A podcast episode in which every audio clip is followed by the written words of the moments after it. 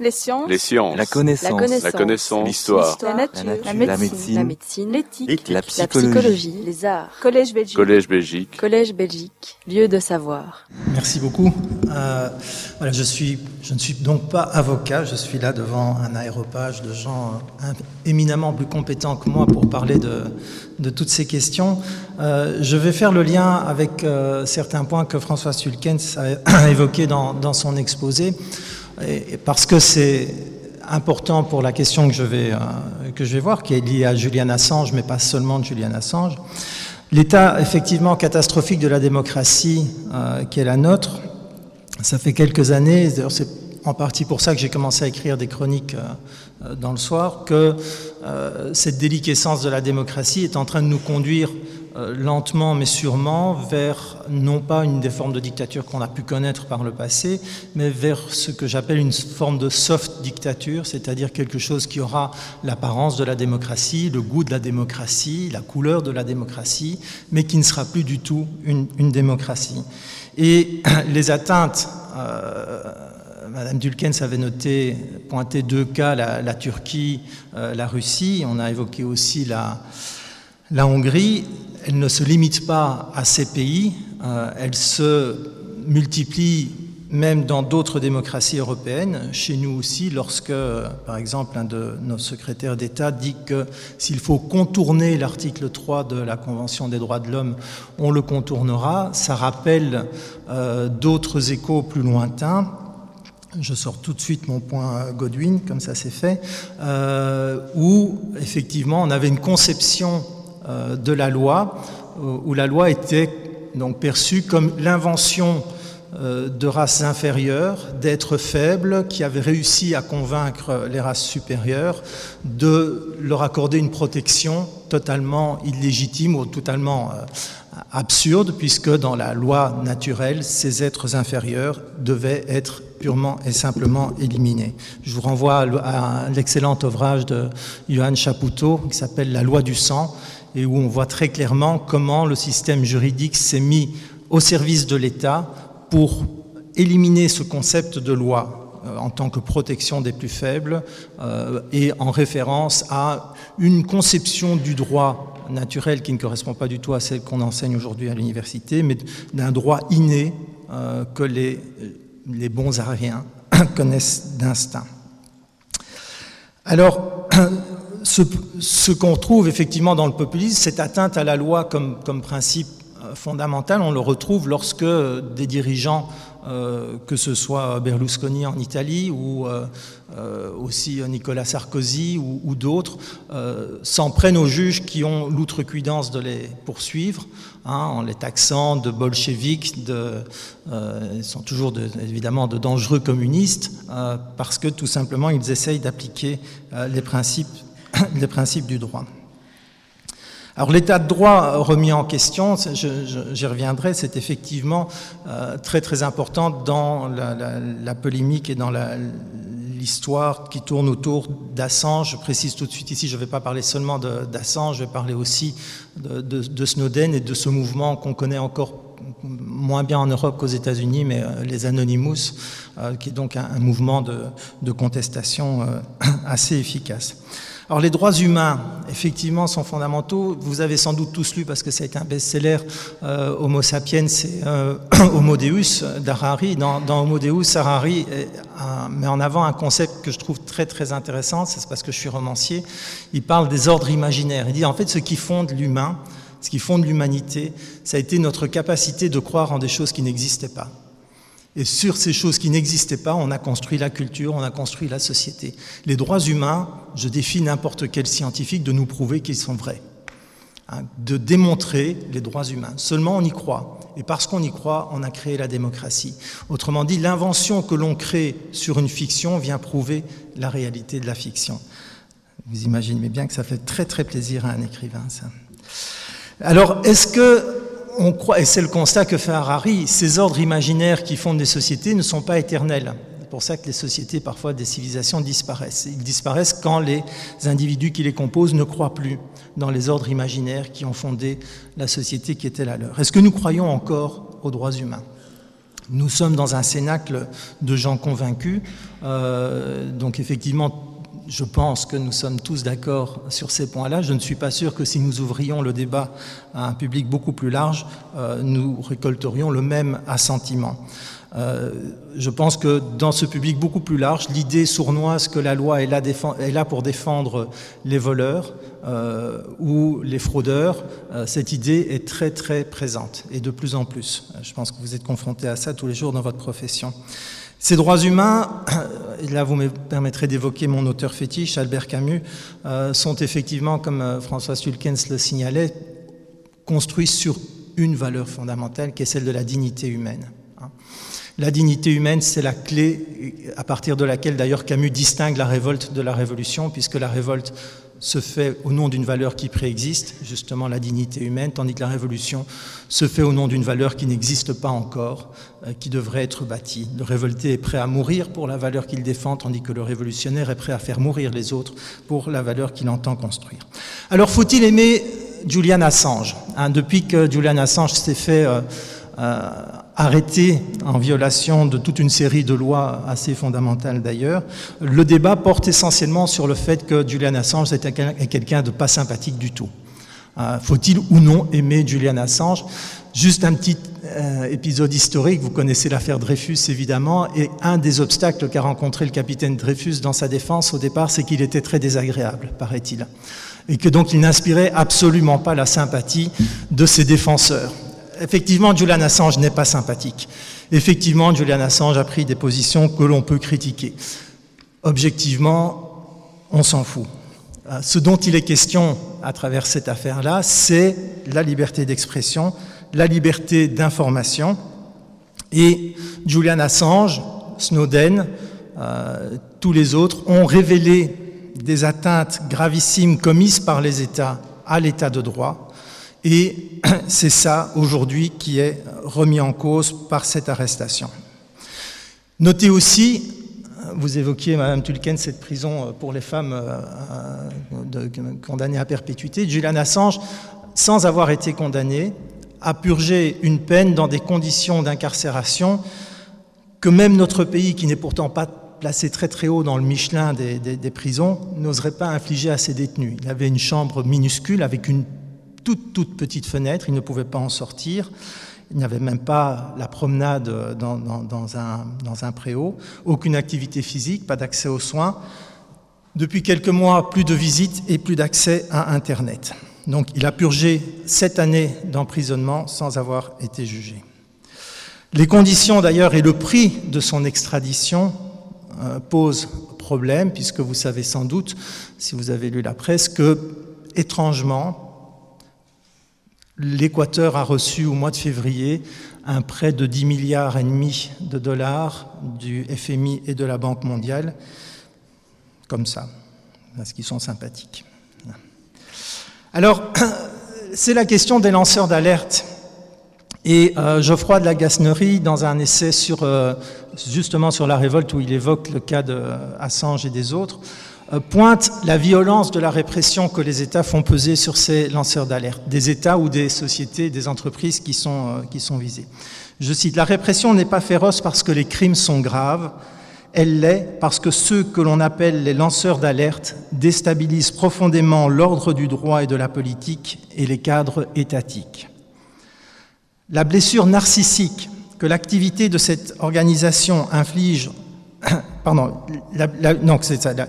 ces organisations, que ce soit Assange ou les anonymes, infligent une blessure narcissique aux hommes et aux femmes d'État. Je, je, reprends la citation ici. On ne mesure sans doute pas à quel point découle pour ces derniers une sorte de jouissance du fait d'avoir accès à des informations dont le public, ainsi constitué en masse ignorante, est privé.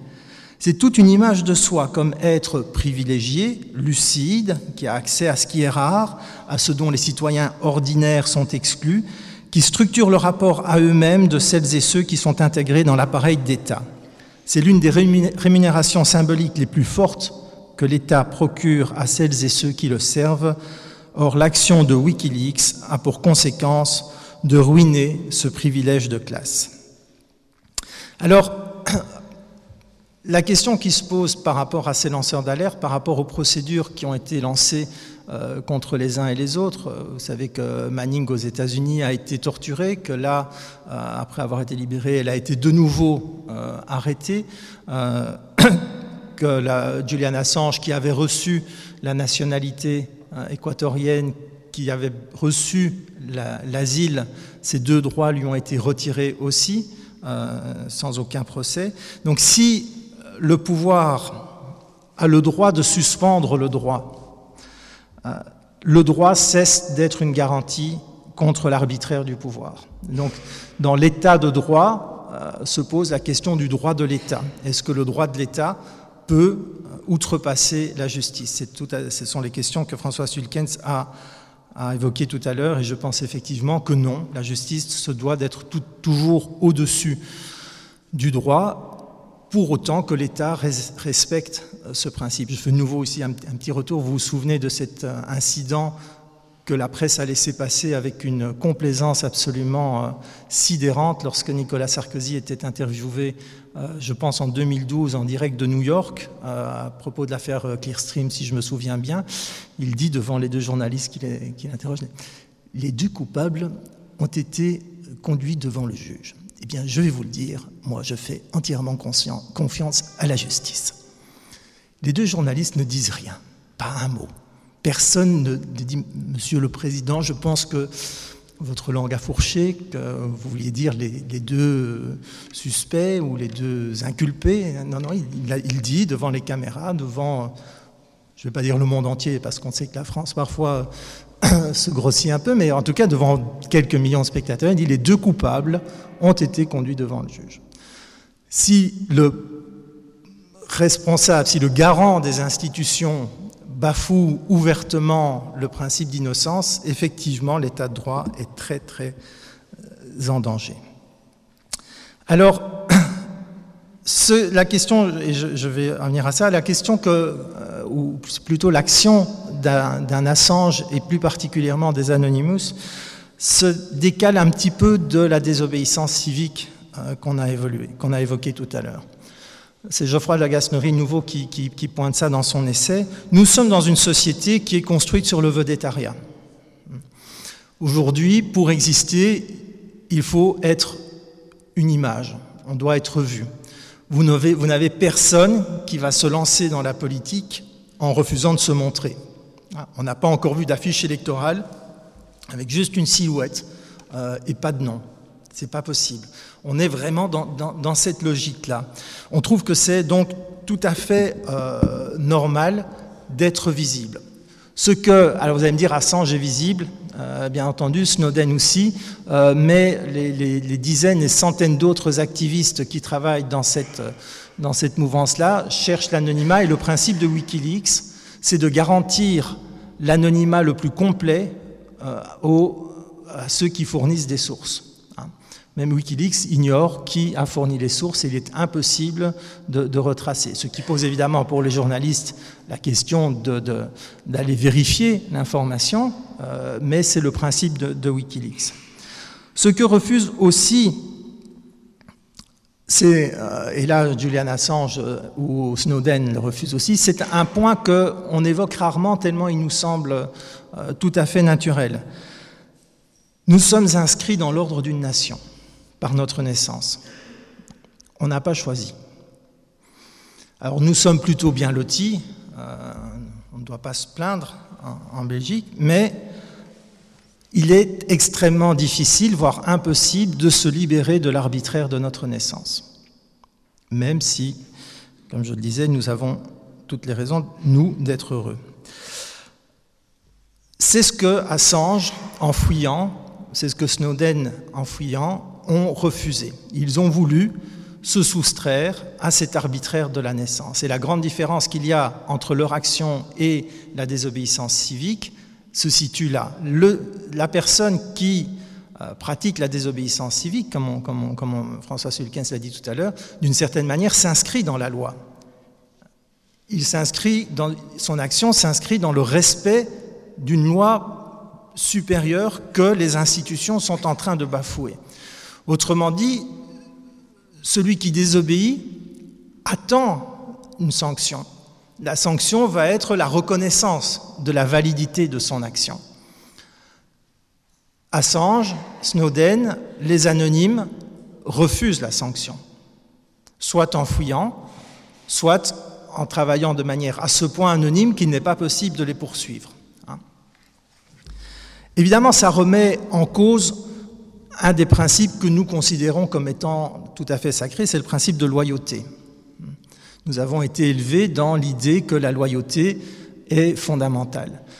Sauf que le plus souvent, sans qu'on s'en rende compte, cette loyauté est construite uniquement à sens unique, dans l'idée de la vassalité du Moyen Âge, ou dans l'idée de la loyauté de la mafia. Vous avez tous vu certainement Les Sopranos ou euh, d'autres euh, séries c'est extraordinaire ce principe de loyauté. Au nom de la loyauté, parce qu'on promet aux sous-fifres la protection, hein, la prise en charge de la veuve, des orphelins, etc., euh, les gens commettent des actes absolument abominables. Hein. Et ce qu'on voit dans ces séries, et ce qui, se passe très souvent, celui qui est censé être le garant de cette loyauté, le parrain, hein, le seigneur, n'en a strictement rien à cirer. Le jour où le sous-fifre n'est plus utile, même s'il a été d'une loyauté absolument irréprochable, on l'élimine.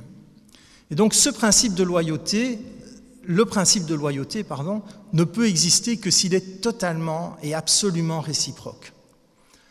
Or, on se rend bien compte dans les, dans les sociétés où la hiérarchie se démarque des principes de la démocratie, de plus en plus, cette loyauté n'est plus réciproque. Elle est à sens unique. À ce moment-là, et c'est le principe des lanceurs d'alerte, à ce moment-là, être loyal, c'est être idiot. Et il faut être capable de déloyauté par rapport à sa hiérarchie directe euh, pour faire valoir, pour défendre les principes qu'on évoquait tout à l'heure, en premier lieu le principe de la dignité humaine. Et se pose, et je finirai là-dessus, la question de la transparence. La transparence est très très à la mode. Vous savez qu'en ces périodes électorales, il y a eu beaucoup d'articles de presse disant qu'il fallait la transparence absolue sur les revenus, sur les, fortunes des politiciens, sur le nombre de leurs mandats, etc. C'est très vrai. La transparence, euh, c'est pas seulement un effet de mode lancé par Gorbatchev, c'est, euh, je pense, une des conditions euh, de la démocratie. Seulement, il faut savoir qui doit être transparent aux yeux de qui? Et je reviens à l'Équateur. Vous avez peut-être vu euh, cet article du New York Times qui signale que la Chine vient de vendre à l'Équateur son système de surveillance. C'est un système de surveillance absolument redoutable, qui coûte pas cher en plus, euh, qui, avec quelques dizaines de milliers de caméras, en Équateur, en Chine c'est quelques millions, mais bon, c'est pas la même échelle, euh, scannent continuellement euh, les citoyens.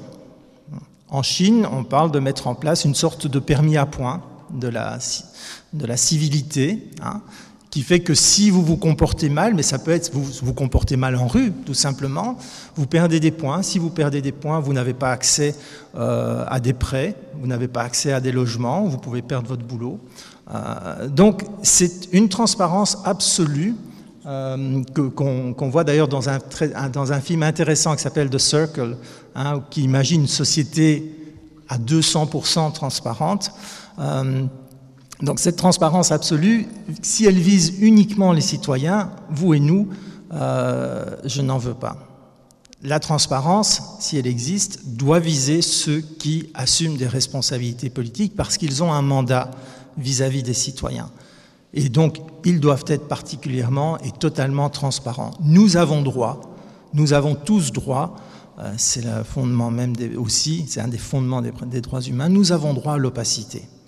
Nous avons droit au secret, nous avons droit à nos parts d'ombre, euh, et nous ne devons pas accepter, pour des questions de sécurité ou pour d'autres questions, que toute notre vie soit à ce point exposé, euh, d'autant que cette exposition, euh, non seulement peut favoriser cette disparition de la démocratie, cette sauve dictature que j'évoquais tout à l'heure, mais une sauve dictature dont le but est beaucoup moins politique qu'économique, ou d'une politique qui est en tout cas liée à l'économie, puisqu'elle vise surtout à connaître tous nos goûts, euh, toutes nos aspirations pour pouvoir nous proposer, où que nous soyons, quoi que nous fassions, les produits dont nous ne savions pas que nous avions tellement besoin.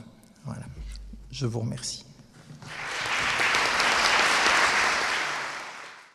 Les sciences. Les sciences. La connaissance. La connaissance. L'histoire. La nature. La nature. médecine. La médecine. L'éthique. La La psychologie. psychologie. Les arts. Collège Belgique. Collège Belgique. Collège Belgique. Lieu de savoir.